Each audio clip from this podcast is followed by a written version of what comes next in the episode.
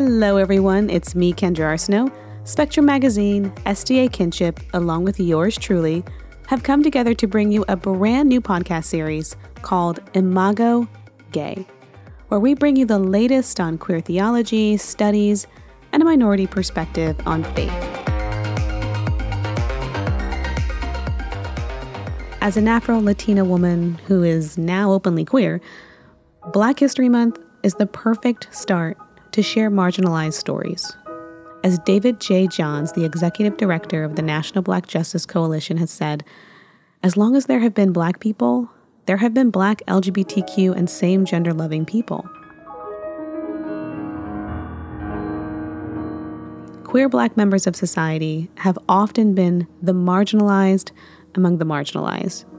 From Chicago's first black female and lesbian mayor, Lori Lightfoot, to the gender bending performer during the Harlem Renaissance, Gladys Bentley, to Martin Luther King Jr.'s key advisor, Bayard Rustin, all making history while battling the compounded forces of oppression.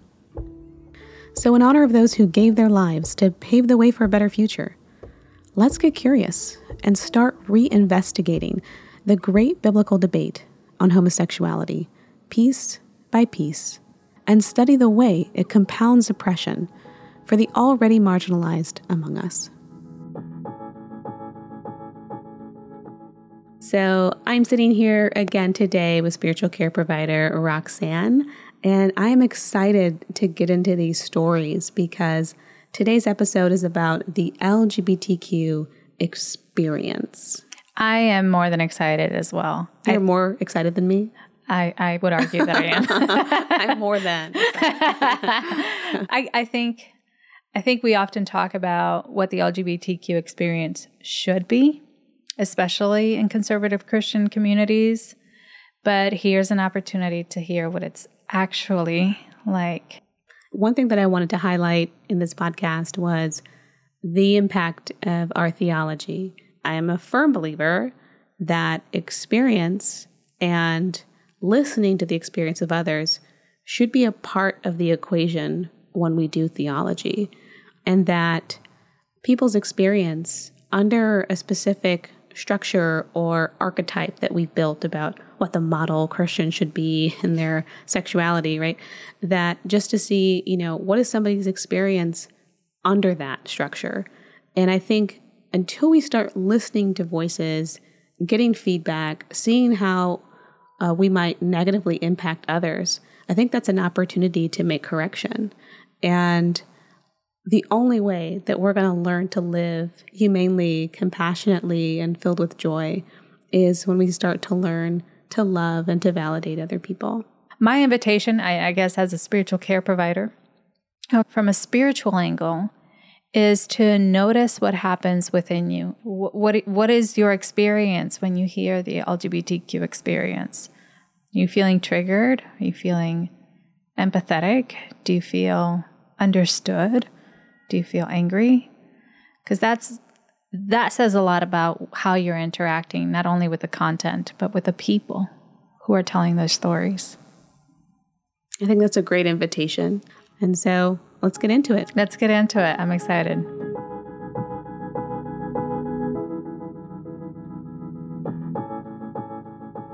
churches all over the world have been embroiled in deep debate over whether or not they should allow LGBTQ persons to become members of the church or serve in office as leaders.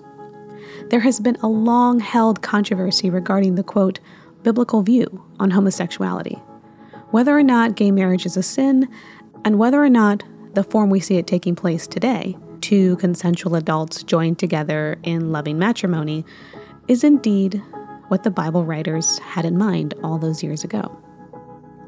Gay marriage is a relatively new social concept, one that was legalized in the U.S. only seven years ago.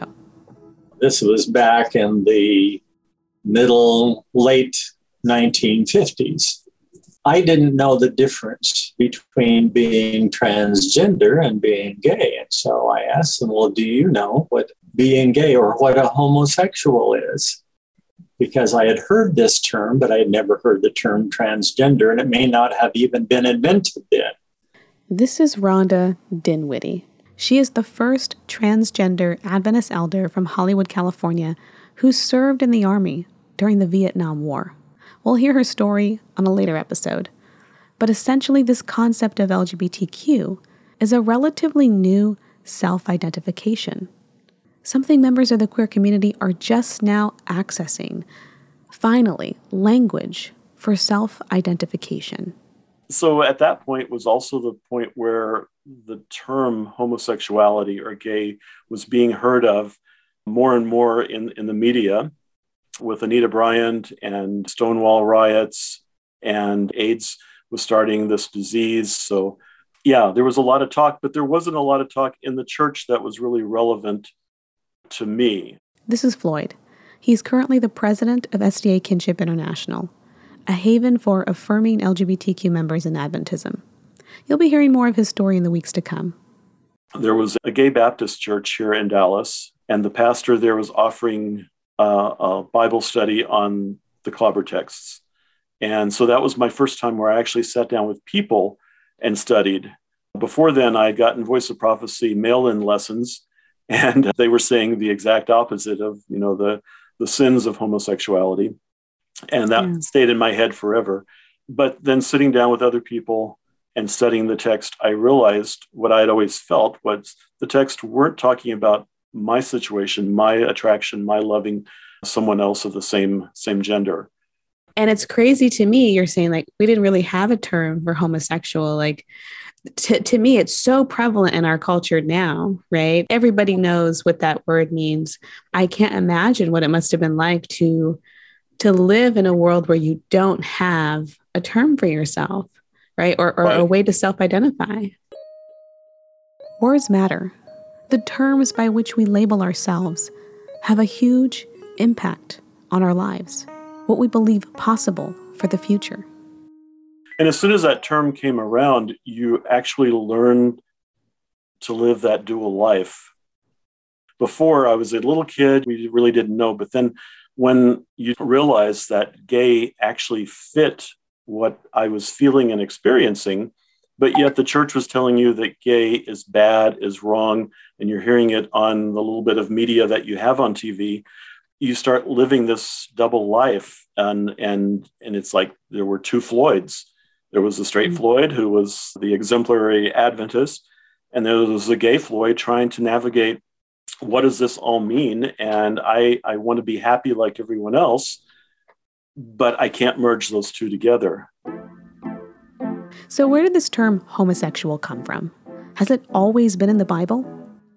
Homosexual was a term coined by Karl Maria Kertbeny, who anonymously published, quote, paragraph 143 of the Prussian Penal Code. It was a pamphlet that advocated the repeal of Prussia's sodomy laws. In other words, this term was essentially first used in advocacy for LGBTQ equality just like in the Bible, there wasn't really a word for homosexual orientation, as we know, not until 1946 when they put the word homosexual in incorrectly. Before they were talking about same sex activities, but they were all something that we wouldn't even dream of doing, you know, same sex rape or cult prostitution or, or sex with slaves or someone lower class than you are. I mean, that today is a whole different world. And yeah. I was still carrying all of that baggage, that understanding of what it meant to be gay until that point when I realized, and, and Jeff, my husband, probably helped me with that greatly in understanding that, you know, there is more to life and we are an equal couple with everyone else. It first appeared in the Bible not even a century ago, in 1946 as a chosen translation in the Revised Standard Version of the Bible. But in later correspondences between scholars and translators that debated whether or not homosexual was the appropriate term, they agreed that the word homosexual was not a correct translation. However, Luther Allan Weigle, the head of the RSV translation team, was under contract to not make any revisions for the next 10 years, during which time the New American Standard Bible, the Living Bible, and the New International Version Bible were redoing their translations and referring to the RSV as the standard for why they included the term homosexual. Like, I feel like homosexual is just not a an appropriate term. Like, I, I know we have all these other terms now, like homo romantic, and but like, I wish we had a better word for these terms because it, it really kind of distills a person down to just you sexually are attracted to this person and not just I mean, a relationship, a marriage with somebody is so much more than a sexual attraction, right? Like there's so many parts of like how you are relating, how are you communicating, how are you fitting these pieces together. And did, did, when you entered that relationship with Jeff, did you really see yourself as like, oh, I'm more than just a homosexual, like that this relationship fits me better and the way that we communicate and the styles like did all of that come together? Yeah i mean the pieces all came together and and it does like in, in any relationship you know you you there are no assigned rules and and duties and and responsibilities in a relationship. It's just like okay i'll do this because that's more convenient for me to do and you do that part. And and you know sex plays a part in most relationships and it's an important part it's it's not the end all be all of, of a relationship. So when you say homosexual, immediately people think about sex, and um, and I think that's that's something that we need to our message needs to help overcome. Uh, that yeah, we're all having everyone has sex. Most everyone has sex. Not everyone, but most most people have sex, and uh, that has nothing to do with with your orientation or who you're attracted to. Um, I don't I don't want to think about what straight people do in their bedroom. Heterosexuals, uh, you know, that's that's their thing. Uh, yeah. So taking out the trash, going shopping, going to church, whatever it is, is is all in the mix, and you know that you're doing that more hours of the day than you are the sexual part. So so yeah, yeah. I think the term sometimes it oversimplifies what it means to be in relationship with other human beings. Mm-hmm. Yeah, yeah. I think all the labels that we have, I mean, they're good for us because they're important. They help us figure out where we are in the big pie, the big puzzle, whatever. Uh, but I think we do a disservice to those looking into our lives with these labels because they just don't understand. And, uh, you know, so you're bisexual. That means you also like guys. So why didn't you just choose and and not even put women on the radar? And i think that's what a lot of people do because i think yeah. the bisexual population is huge. But we haven't realized it or allowed ourselves to even think about that possibility until maybe one day our relationship isn't working with the opposite gender and all of a sudden that other starts sparking and, and we realize that that is there and it's always been there we just yeah. maybe didn't acknowledge foster it, it. Mm-hmm. yeah so exactly. I, you know I, I you know i come from the old generation of um, when the term was gay and gay was everything under the sun or whatever and then we started dividing it up i still you know i prefer gay as the umbrella term term for me and I understand why other people don't necessarily, and then you know that's cool. But but gay doesn't have the word sex in, attached to it, or these other things that sometimes cause confusion or or whatever for for people. The Bible is considered sacred text within Christian tradition, and thus it's held in very high regard. Tampering with the text or misrepresenting the meaning is often considered sacrilegious. For this reason, many people are deeply skeptical about making allowance for LGBTQ persons in the church, for fear that their acceptance of LGBTQ people in membership or leadership would be against Scripture and thus displeasing to God. The argument for or against inclusion is often framed as who does better exegesis? But is that really all that it comes down to? As believers in a big God, we are not only accountable for closing the loops in our logic, but for understanding and rectifying the impact of our theology on LGBTQ lives. I want to figure out where I want to I want to be ordained. But it's just really complicated. I don't know what I want to do for a career, and that's something that's been popping up for me a lot recently.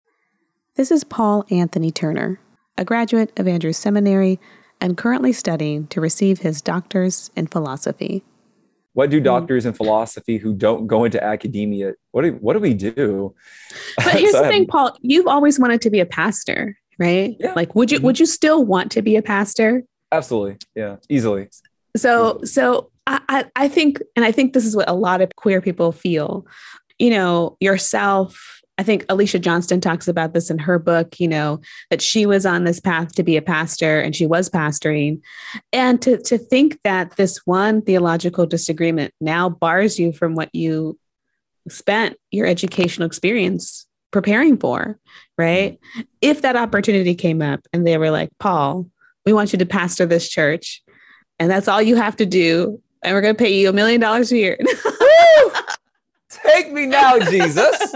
yes.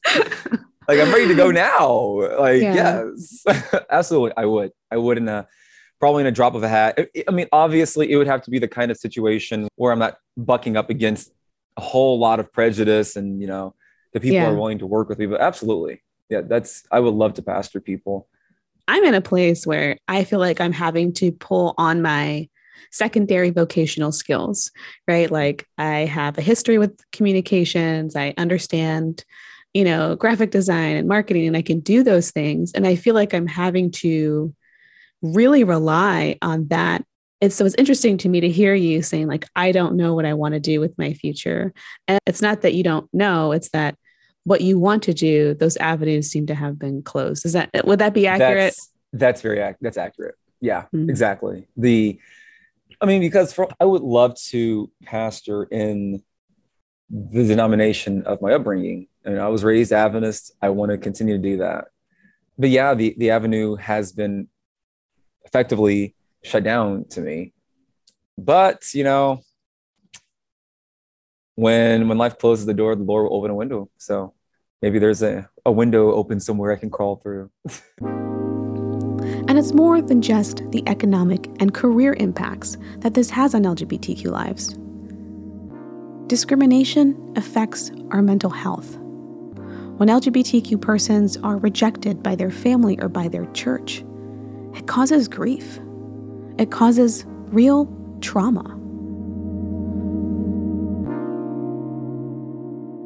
When it comes to your expertise in grief, how do I not take loss and things that happen to me that I would grieve over in a way that I build a theology about who God is?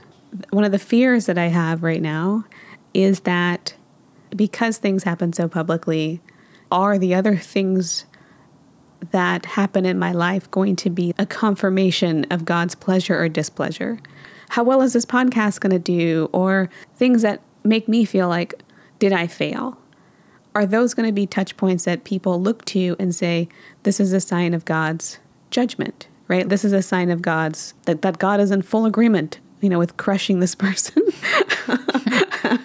or inversely is true, right? Like if I'm successful, if I do well, if I if I am happy and then live just a wonderful wait. life. It just means it just means it's coming. Right. There's no room for right, right, right. God will have his day with her. Yes. it's a matter of time.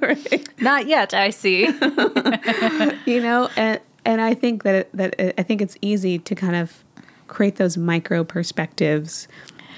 Yeah, can I just interrupt you because it makes me really really sad. It actually reminds me of a trauma response mm. to be so afraid that by speaking your truth, that by having an open conversation, by you know, welcoming even scrutiny because you feel like, hey, I can I can talk about this from an intellectual standpoint. I think you being rejected by your community and maybe suspecting that they wish you don't succeed in life. I think that some of those feelings of rejection and and maybe not having a safe community to turn to is triggering something. So one grief touches all others. So that's like kind of something that we talk about. And that grief is not necessarily the loss of a person. There are many losses that can compound. And and then we interact with our grief. It's an ongoing thing. and I know that experts are constantly trying to move away from this idea that we can move on from our grief, that we simply just move forward with our grief as a more gracious and kind way to say, hey, I am sad that this person or this thing or this idea that I walked around with for however long is no longer a part of me or a part of my experience in the ways that they used to be. And to live with that is far more compassionate than to try to shove it down and say it doesn't exist. And how do I rebuild and move on as if, you know. So I heard you talk a little bit about the grief, but could you be more specific about what that grief looked like in your case? Right now, the way that I see it is that it is impacting your profession, it is impacting your livelihood, it's impacting your finances, it's impacting, I mean, every your relationships, every aspect of your existence has been impacted 100%. Yeah. yeah. And I think that and I think it's hard to talk about. I think I like to portray myself from a space of strength.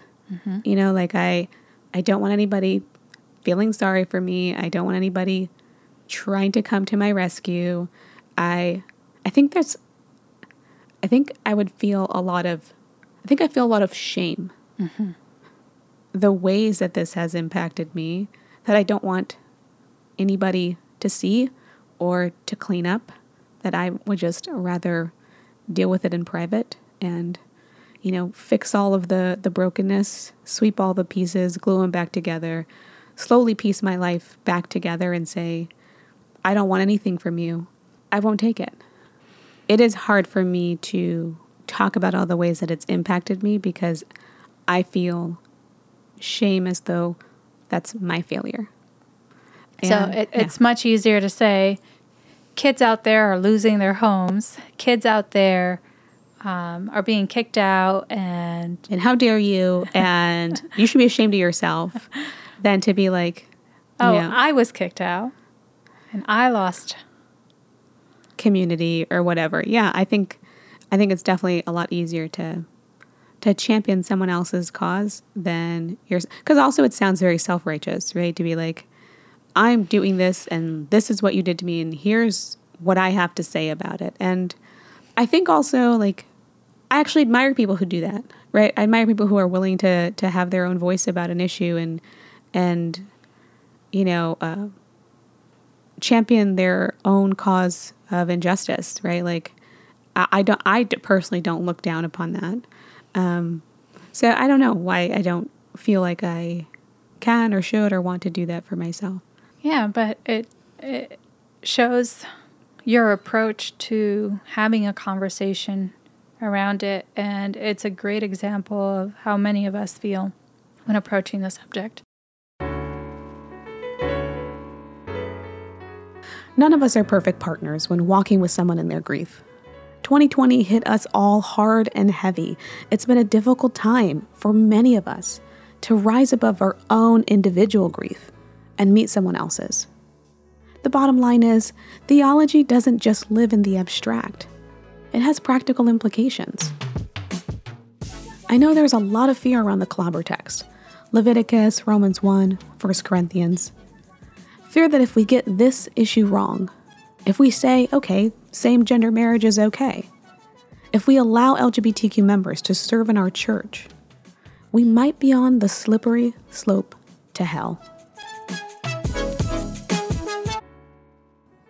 I'm not here to invalidate anyone's fears, but we have to ask ourselves if our current theology is hurting people, isn't it important to ask, is there a better way? Part of the reason why I had gone through a lot of the shifts that I went through when I was in seminary was because I had started studying philosophy, and it it caused me to think very differently about the nature of truth, interpretation of texts.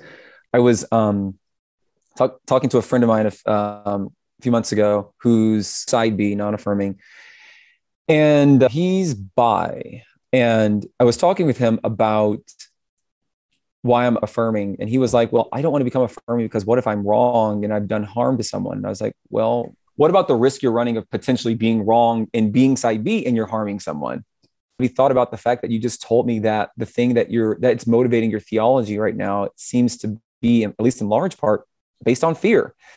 But God has not given us the spirit of fear. So how does that fact inform how you might go about thinking about this differently? One of the things that I learned in seminary was that when you have the truth, or when you feel very confident in the truth, you welcome kind of challenge because it either helps you be more specific um, or solidify your truth, or it opens your eyes to a new truth. And so, truth was not something to fear or to shy away from. And, you know, it's really interesting to me that opening a conversation was something that you were reprimanded for because honestly, especially in academic circles, it's like we're all seeking to learn more and to understand God in meaningful ways and for our theology to be sharpened.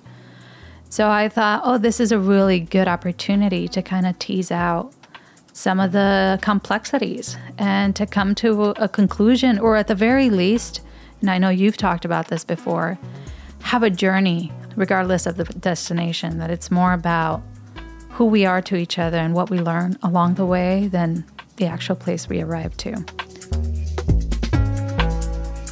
And so, with that, I hope you do join us for the journey and not just the destination. Imago Gei is a podcast where we explore queer questions and a colorful God. In addition to curious conversations, I'd love to receive questions and letters from you. Many of you have shared your own journey navigating relationships, church participation, queer theology. And so, if you'd like, send in your personal stories or curious questions, and you can do so at Kendra R. Snow with an X on Instagram or Facebook. You can also follow our sponsors, Spectrum Magazine and SDA Kinship, and be sure to sign up for their newsletters where you will get the latest updates on queer news and happenings. This episode was created and engineered by yours truly and sponsored by Spectrum Magazine and SDA Kinship International.